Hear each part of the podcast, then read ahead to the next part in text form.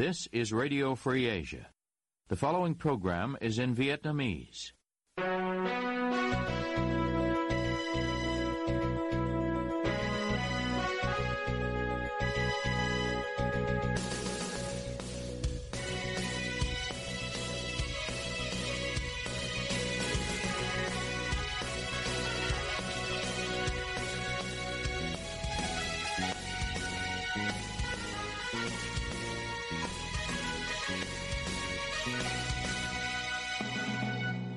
Đây là Đài Á Châu Tự Do, phát đi từ thủ đô Washington, D.C., Hoa Kỳ. Toàn ban cùng Nguyên Lam xin kính chào quý thính giả.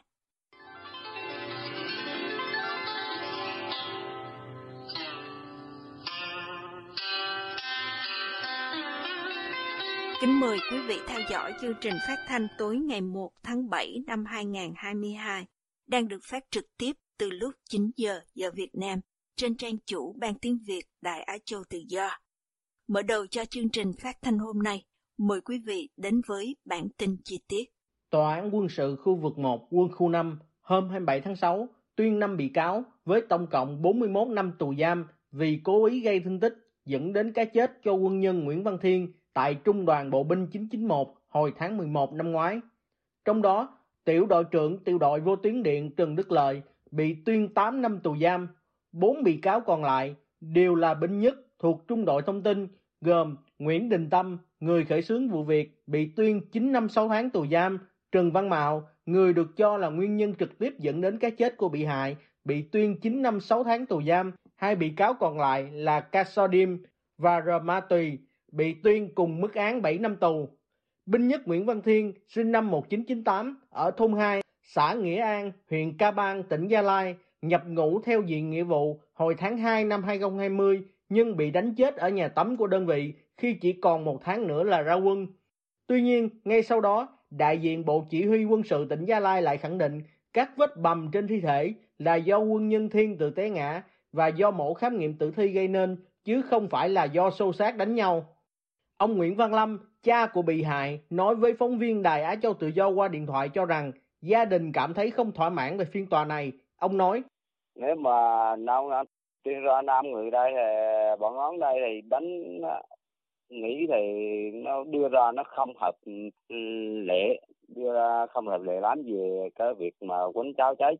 Tại vì những hung khí rồi này nọ nó không thể những cái xương nhựa nhẹ như vậy mà không thể đánh chết người được.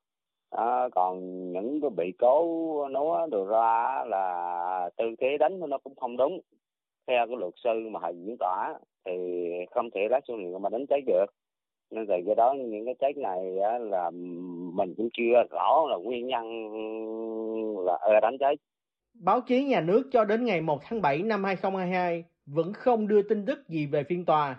Theo cáo trạng của Viện trưởng Viện Kiểm sát Quân sự khu vực 52 ban hành ngày 25 tháng 4 năm 2022 thì ba quân nhân Nguyễn Văn Thiên, Huỳnh Văn Trung và Nguyễn Văn Hưng rủ nhau bỏ đơn vị ra ngoài chơi và uống rượu vào 15 giờ ngày 29 tháng 11 năm 2021. Chỉ huy đơn vị sau đó kiểm tra quân số và phát hiện sự vắng mặt của những quân nhân này nên tổ chức đi tìm và đến khoảng 19 giờ cùng ngày, khi cùng xem TV thì bị cáo Nguyễn Đình Tâm nói chuyện với các quân nhân khác bàn về hình thức cả đơn vị bị kỷ luật và cần đánh ba quân nhân trên để trả thù. Hai quân nhân trong đó có Nguyễn Văn Thiên và đưa về doanh trại. Đến 21 giờ thì Thiên lên giường nằm và bị gọi ra nhà tắm. Tại đây, bị hại Thiên bị năm bị cáo đánh đập đến bất tỉnh. Sau đó, các bị cáo làm mọi cách để nạn nhân tỉnh lại nhưng không được, nên đưa về giường nằm vì tưởng bị hại đang ngủ vì say rượu. Một lúc sau quân nhân đi ngang và thấy Thiên nằm sủi bọt mép nên đã gọi đơn vị đi cấp cứu, nhưng tử vong khi đang trên đường cấp cứu. Luật sư Lê Xuân Anh Phú, người bảo vệ quyền, lợi ích hợp pháp cho phía bị hại, cho RFA biết Nội dung cáo trạng thì mô tả Trần Văn Mạo là người cầm xô nhựa, đánh phần cạnh đáy xô vào đầu của bị hại rồi trượt ngã. Tuy nhiên ở phiên tòa thì bị cáo nói là trượt ngã, rồi cái xô mới đập vào đầu của nạn nhân. Việc khác nhau của hai tư thế đánh, cùng với việc nhận định cái xô nhựa 5 lít không thể là nguyên nhân gây ra chấn thương sọ não cho quân nhân Nguyễn Văn Thiên, nên các luật sư yêu cầu trả hồ sơ để điều tra lại, nhưng không được chấp thuận. Luật sư Phú nói thì họ không thực nghiệm điều tra họ chỉ dừng lại hiện trường, họ bảo là viện sát họ tranh luận, họ bảo là cái việc đánh đó chứng kiến, trước sự chứng kiến của nhiều nhân chứng và các bị cáo cũng khai như vậy, cho nên là đủ căn cứ để kết luận rằng bị cáo đánh. Còn mình bảo là không, nếu vậy phải thực nghiệm điều tra để cho nó thuyết phục để cho cho cho các bị cáo cũng phải tâm phục khẩu phục hoặc là cho bị, cho gia đình bị hại, họ cũng cảm thấy là thoải mái. Nếu như mà mà mà mà ví dụ như có trách nhiệm á việc mình nó sáng tỏ thì họ sẽ thoải mái hơn về tư tưởng luật sư phú cũng cho biết, chiếc xô nhựa 5 lít làm bằng chứng trước tòa chỉ là vật đồng dạng, không phải là hung khí gây án, do không tìm thấy trong quá trình điều tra đại diện chỉ huy quân sự tỉnh Gia Lai trong phiên tòa cho biết, liên quan đến vụ án thì đã xử lý kỷ luật hơn 20 cán bộ, nhưng không tiết lộ gì thêm. Riêng luật sư Lê Xuân Anh Phú cho rằng quy chế quản lý quân nhân bằng cách cho cả tiểu đội bị phạt khi có một quân nhân trong đơn vị vi phạm kỷ luật là nguyên nhân gián tiếp gây ra cái chết cho bị hại Nguyễn Văn Thiên, cho nên cần xem xét lại quy chế kỷ luật này. Cha của quân nhân Thiên cũng cho biết sẽ kháng cáo để làm sáng tỏ nguyên nhân khách quan của vụ án và sự thật ai đã gây nên cái chết của con trai ông. VTV News hôm 1 tháng 7 dẫn một nguồn tin không nêu danh tính cho biết Đài truyền hình Việt Nam VTV vừa quyết định tạm dừng phát sóng các phim hoặc chương trình có hình ảnh diễn viên Hồng Đăng và nhạc sĩ Hồ Hoài Anh, thay thế bằng phim hoặc chương trình khác. Các đơn vị được yêu cầu rà soát các chương trình sản xuất, giám sát sản xuất liên quan đến hai nghệ sĩ này trên sóng VTV, nhưng không nêu lý do của hành động này. Một thiếu nữ người Anh, 17 tuổi, được cho là bị cưỡng hiếp bởi hai người đàn ông Việt Nam khi đang đi du lịch cùng gia đình ở đảo Majorca, Tây Ban Nha. Truyền thông nước Anh hôm 29 tháng 6 tiết lộ hai người gồm một diễn viên 37 tuổi và một nhạc sĩ 42 tuổi bị tạm giữ. Nhưng không rõ họ đến Majorca để du lịch hay đi làm việc. Tối 28 tháng 6, cảnh sát đã xác nhận họ được gọi đến để giải quyết một vụ cáo buộc cưỡng hiếp. Hai công dân Việt Nam đã bị bắt vào đầu giờ sáng thứ Bảy, 25 tháng 6 và cuộc điều tra đang diễn ra. Mạng báo Standard dẫn một nguồn tin thân cận cho biết. Cô gái 17 tuổi khai với cảnh sát rằng vụ tấn công tình dục diễn ra trong một khách sạn ở Majorca sau khi cô gặp các nghệ sĩ trong một nhà hàng gần đó và bắt đầu giao lưu với họ. Dì của cô gái được cho là đã báo cảnh sát sau khi được người thân của cô ấy báo về vụ việc. Tờ báo Ultima Hora của hòn đảo đưa tin cho hay, thiếu nữ nói với các sĩ quan rằng những người đàn ông 37 và 42 tuổi đã bắt cô tắm sau khi bị cáo buộc hiếp dâm để loại bỏ bằng chứng có thể buộc tội họ.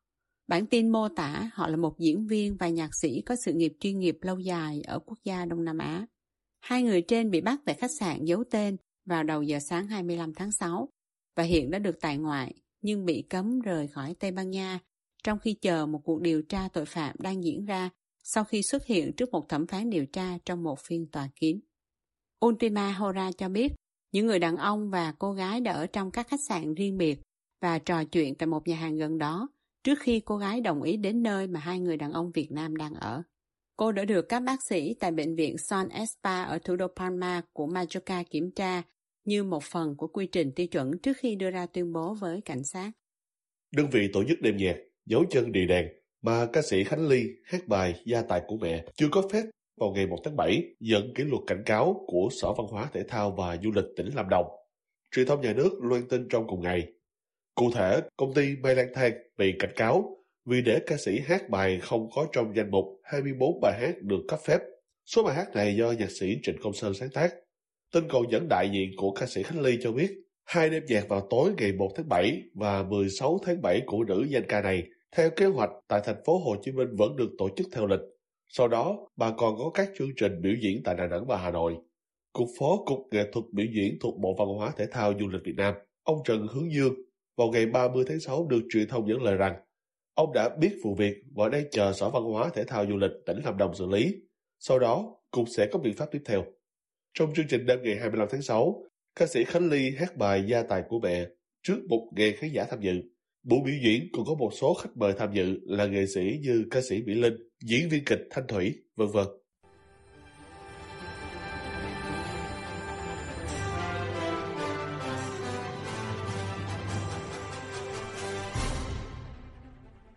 Quý tín giả đang theo dõi chương trình phát thanh của Đài Á Châu Tự Do.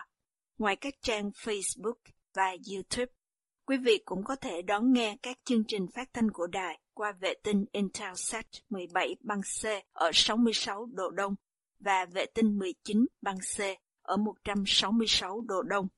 Tiếp nối chương trình, thưa quý vị, Trung tâm Con Người và Thiên nhiên Pan Nature lại có kiến nghị đóng cửa mỏ sắt Thạch Khê ở tỉnh Hà Tĩnh. Lý do vì hàng loạt rủi ro của dự án. Phải chăng mỏ sắt Thạch Khê thật sự là một bài toán đố về môi trường? Mời quý vị theo dõi vấn đề vừa nêu cùng với Trung Khang trong phần sau. Kiến nghị của Trung tâm Con Người và Thiên nhiên Pan Nature gửi đến Văn phòng Chính phủ hôm 17 tháng 6 năm 2022. Bản kiến nghị chỉ ra hàng loạt rủi ro của mỏ sắt Thạch Khê như ổn định bờ mỏ, chống ngập, rủi ro gặp hang động ngầm, nguy cơ gây thảm họa môi trường do đổ thải ra biển, rủi ro thị trường tiêu thụ quặng sắt, nhiễm mặn vùng ven biển và nguy cơ hoang mạc hóa vùng con cát ven biển, vân vân. Nguyên Thứ trưởng Bộ Tài nguyên Môi trường ông Đặng Hùng Võ nói với đại cho tự do hôm 22 tháng 6 về việc này. Cái ý kiến ở Việt Nam về mỏ sắt Thạch Khê thì cũng đã từ lâu rồi là không tán thành việc khai thác ở đây vì chủ yếu là lý do môi trường. Thế thì chính vì vậy mà đến bây giờ, Trung tâm Thiên nhiên và Con Người có cái kiến nghị chính thức với chính phủ thì tôi cho là cũng là hợp lý thôi. Vì cái địa thế khai thác thì nó sẽ tạo ra cái ảnh hưởng rất lớn đến môi trường tại khu vực này. Rồi cái hiệu quả của khai thác về mặt kinh tế nó không cao. Thế thì tôi cho rằng đây cũng là một cái kiến nghị nó phù hợp. Dự án mỏ sắt Thạch Khê vào năm 2017 đã bị dừng khai thác. Tuy nhiên vào ngày 11 tháng 6 năm 2022, Tập đoàn Than khoáng sản Việt Nam TKV đã có đề xuất với chính phủ về việc tái khởi động dự án này. Trả lời để cho tự do hôm 22 tháng 6, giáo sư tiến sĩ Đặng Trung Thuận, Chủ tịch Hội Địa hóa Việt Nam, người có tham dự hội thảo đánh giá và cân nhắc về khai thác mỏ sắt Thạch Khê do Panager tổ chức tại Hà Nội, giải thích về kiến nghị này.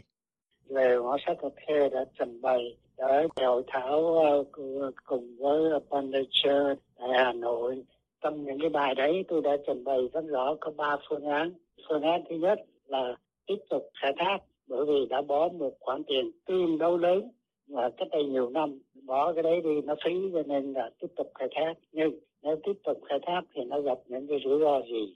Đấy, cái phương án thứ hai là tạm dừng để mà bên đầu tư mỏ đấy nó sẽ nghiên cứu kỹ hơn những vấn đề mà các chuyên gia tư vấn ờ, những vấn đề liên quan đến môi trường những vấn đề liên quan đến cái biến đổi khí hậu, những vấn đề liên quan với tác động của biển. Bởi vì cái mỏ thật sự là cái mỏ nó nằm rất sát cái đường nét nước biển chưa đầy một cây số mà. Còn nếu mà mở làm cái bờ mỏ này nọ thì có thêm nó chỉ còn lại khoảng sáu bảy trăm mét để cách thêm mét nước biển thôi. Nếu mà như à, tiếp tục khai thác thì về vấn đề kỹ thuật á phải trả lời được những câu hỏi mà tư vấn người ta đã đặt ra. Trong đó có cả cái nhóm của chúng tôi ở liên hiệp hội. Thế thì à, nếu mà ví dụ như anh à, xuống sâu 500 mét âm xuống à, dưới uh, lòng đất thì cái áp lực của cái khối nước biển á, mà nó cạnh đấy rất là lớn cho nên làm nào ngăn chặn được cái uh, dòng nước mặn từ biển nó sẽ ngấm vào mỏ cho nên những chuyện đó nó lớn lắm còn nếu tiếp tục khai thác mỏ sắt thạch khê thì theo giáo sư Đặng Trung Thuận, sản lượng khai thác hàng năm rất lớn, trong khi tại Việt Nam chưa có chỗ nào chuẩn bị nhà máy để làm dầu quặng từ mỏ sắt Thạch Khê. Ông Thuận nói tiếp.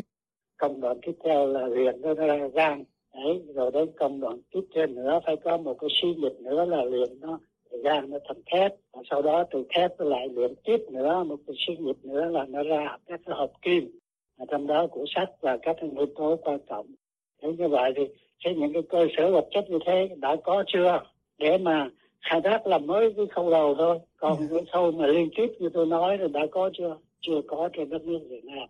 Thế thì là quan sát đâu đi đâu em à, đưa cho về cái à, Formosa thì sa từ đầu đến đuôi tuyên bố rồi. Không chấp nhận quản sách của mỏ thật khê bởi vì họ đã có mấy cái mỏ sắt của Brazil và của Úc đó. nó rất là chất lượng rồi và lâu nay cái dây chuyền của họ là đúng theo cái chất lượng sắt của Brazil và của nước Úc. Vì vậy cho nên là họ không chơi mỏ sắt thật khê. Còn sắt thật khê có nhiều kém nó. Dạ. không phù hợp với, với cái, cái dây chuyền của Formosa đấy tiếp theo tập đoàn Hòa Phát. Trước nó cũng ngỏ ý có thể nó tham gia vào cái lượng xử lý quản đấy nhưng bây giờ nó lại không chơi. Nó mua được một cái mỏ sắt ngon lành của cái nước úc. Giáo sư đặng trung thuận cho rằng kinh tế thị trường thì chỗ nào quặng chất lượng cao dễ xử lý thì người ta mua. Còn mỏ thạch khê hàm lượng kẽm rất lớn phải cần một dây chuyền khác mỏ sắt thạch khê nằm cách thành phố hà tĩnh 18 km về hướng đông bắc cách bờ biển 1,6 km và cách cảng Vũng Áng 66 km. Đây là mỏ sắt lớn nhất Đông Nam Á với trữ lượng nửa tỷ tấn và trữ lượng mỏ sắt thạch khê chiếm đến phân nửa trữ lượng quặng sắt Việt Nam. Với ý kiến cho rằng quặng khai thác từ mỏ sắt thạch khê nếu không sử dụng được thì có thể bán. Ông Thuận giải thích về vấn đề này. Thế thì cuối cùng khai lên được rồi khai thác nhưng không có nơi chế biến của Việt Nam. Bắt buộc là phải bán ra thị trường thế giới. Bán ra thị trường thế giới, chưa cần biết là ai sẽ mua. Nhưng dĩ nhiên cái ông bạn láng giềng là ông gần đất thì là ông cũng có thể ông sẽ mua rất là nhiều để đáp ứng cái cái mua. Nhưng như thế thì phạm một cái luật mà đảng và nhà nước đã quy định, tức là đối với Việt Nam trong cái thời buổi hiện nay là không được phép xuất bán quặng sách ở dạng thu. Cái đấy có trong cái thông tư của bộ chính trị nên là không rơi cái đấy quyền quyết định phải là gì nhà nước trung ương và nhà nước hà tĩnh yeah. Dạ. tôi nói thêm một câu thôi tục ngữ các cụ người ta dạy rằng một cái công việc gì muốn cho nó thành đạt thì phải thỏa mãn ba điều kiện tiên quyết thuận thiên địa lợi nhân hòa địa lợi cái vị trí là, là mà làm người ta đã chứng minh nó giảm biến và nó rất là sâu cho nên là địa cũng không lợi dạ. nhân hòa thì anh biết rồi đảng và chính quyền tỉnh Hà Tĩnh là nhất trí là không được khai thác mỏ sắt thật khê. Người ta sợ những cái tai họa kiểu như Phúc Màu Sa cách đây mấy năm. Nếu nói là thiên thời thì cái à, bãi biển của mỏ sắt đấy là một cái bãi ngang mà cái vùng lân quanh cái Hà Tĩnh Hồ Quảng Bình đó, là một cái vùng mà à, bão những năm gần đây á nó đổ bộ vào đây rất là nhiều như vậy thì không ai biết cái rủi ro do biến đổi khí hậu do bão áp thấp nhiệt đới này nọ thì không ai lường trước được hết. Nhưng mà tất cả những cái đấy chúng ta phải về chừng. Tóm lại theo giáo sư đặng trung thuận ba điều kiện tiên quyết thiên thời địa lợi nhân hòa đều không có thì rõ ràng không nên tiếp tục khai thác vì có thể xảy ra nhiều rủi ro. Tiến sĩ lê đăng doanh nguyên là viện trưởng viện nghiên cứu quản lý kinh tế trung ương nhận định với đài cho tự do hôm 22 tháng 6. Mỏ sắt thạch khê thì là mỏ sắt có nồng độ quặng cao và có là hàm lượng lớn. Nhưng mà mỏ sắt lại ở nằm sát cạnh biển. Vì vậy cho nên việc khai thác mỏ này sẽ đòi hỏi có những các cái biện pháp để khai thác mà ngăn chặn được là biển xâm lấn. Và khai thác trong điều kiện là mỏ sắt lại là ở vào vùng có nước biển. Và đấy là một vấn đề kỹ thuật mà từ lâu rồi Việt Nam đã có đưa ra để mà bàn cãi, thảo luận và cũng có đưa ra nhiều phương án.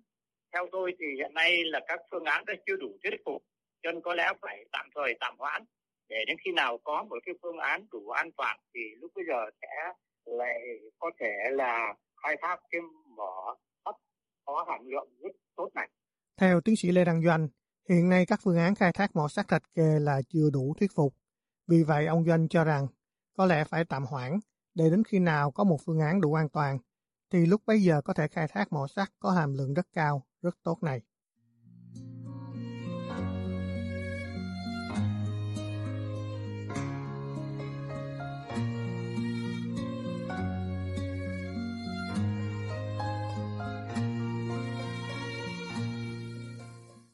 Quý thính giả vừa theo dõi chương trình phát thanh tối ngày 1 tháng 7 năm 2022 của Ban Việt ngữ Đài Á Châu Tự Do. Ứng dụng tin mới RFA trên điện thoại thông minh và podcast cũng có thể giúp quý vị theo dõi các chương trình tin tức thời sự bằng video hay audio của Đài Á Châu Tự Do. Quý vị quan tâm đến chương trình, xin gửi email về địa chỉ việt web rfa.org. Toàn ban cùng Nguyên Lam cảm ơn quý vị đã đến với chương trình và hẹn gặp lại quý vị vào chương trình ngày mai. You have been listening to Radio Free Asia.